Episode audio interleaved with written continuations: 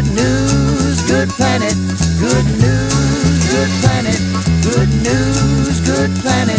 Good news. It's time now for your good news for a good planet.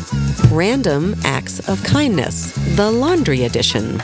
When we think of the needs of the homeless, most people think of food pantries, soup kitchens, and shelters. But homeless people have many other needs, just like everyone else, like finding a place to shower or a cheap place to wash their clothes. As a former social worker, laundromat owner Samuel Van de Cruz recognized these challenges firsthand. Clean clothes and bedding are necessities to function and be healthy, almost as important as food and shelter, he says.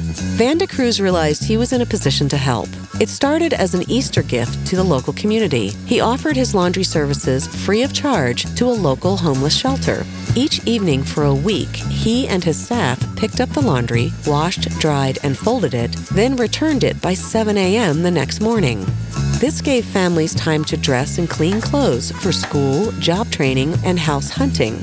All in all, Van de Cruz ended up washing a thousand pounds of laundry, saving 75 families about $5,000 that they could use elsewhere for food and other essentials. Through his simple act of kindness, Van de Cruz connected with those in need by addressing a basic need. He saved the family's money and gave them clean clothes. And he also gave them the gift of time, which they could use to help find themselves a job, go to classes, or look for a permanent home.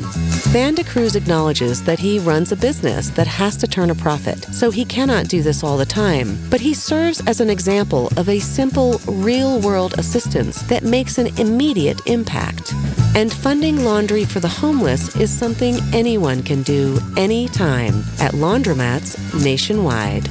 And this is Mandy with your daily dose of delicious news. Good news, good planet.